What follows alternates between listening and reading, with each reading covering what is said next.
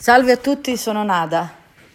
Vorrei mettere all'attenzione una parola che da un po' di tempo mi sembra scomparsa nel nostro linguaggio e nella pratica soprattutto. Questa parola è sacrificio.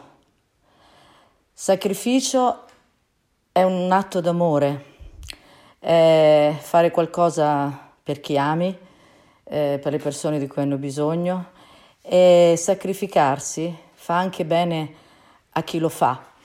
Quindi direi di mettere in pratica questa parola, soprattutto oggi che ne abbiamo veramente tanto, tanto bisogno.